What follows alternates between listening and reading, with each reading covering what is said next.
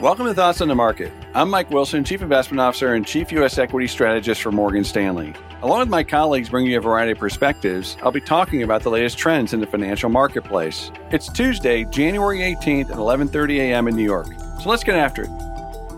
Last week, our economics team adjusted its forecast on Fed policy given the more hawkish tone in the most recent Fed minutes and commentary from Chair Powell and other governors. We now expect the Fed to fully exit its asset purchase program known as quantitative easing by April. We also expect the Fed to increase rates by 25 basis points four times this year and begin balance sheet normalization by July. That's a lot of tightening and fits with our general outlook for 2022 that we published back in November. To recall, our fire and ice narrative assumed the Fed was behind the curve and would need to catch up in a hurry given the dramatic move in inflation that we've experienced during this pandemic. Public outcry and consumer confidence measures suggest inflation is the number one concern right now, making this a political issue as much as an economic one. Expect the Fed to keep pushing until financial conditions tighten. What that means for equity markets is that valuations should come down this year via a combination of higher long term interest rates and higher equity risk premiums. The changes to our Fed forecast simply mean it's likely to happen faster now, making the handoff between lower valuations and higher earnings more challenging.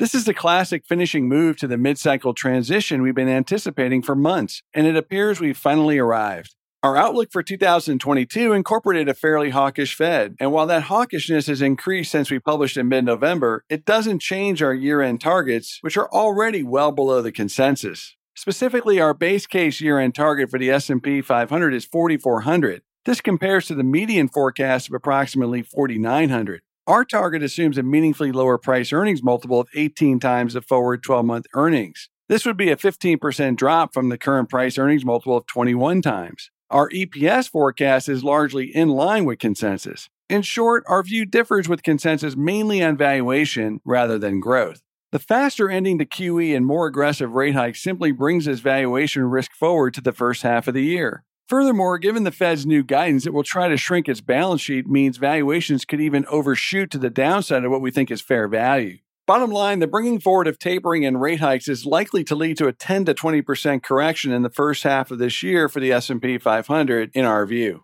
The good news is that markets have been adjusting for months to this new reality, with 40% of the Nasdaq having corrected by 50% or more. As we've noted many times, the breadth of the market remains poor as it goes through the classic rolling correction under the surface as the index grinds higher. This phenomenon is largely due to the relentless inflows from retail investors into equities. On one hand, this rotation from bonds to stocks by asset owners makes perfect sense in a world of rising prices. After all, stocks are a decent hedge against inflation, unlike bonds. However, certain stocks fit that billing better than others. In its simplest form, it means value over growth stocks or short duration over long. Think dividend growth stocks. In addition, we would favor defensively oriented value stocks relative to cyclicals, given our view growth may slow a bit more in the near term before re-accelerating in the second half. Bottom line, don't fight the Fed and be patient with new capital deployments until later this spring.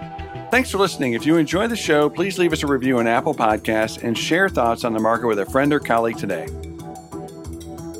The preceding content is informational only and based on information available when created. It is not an offer or solicitation, nor is it tax or legal advice. It does not consider your financial circumstances and objectives and may not be suitable for you.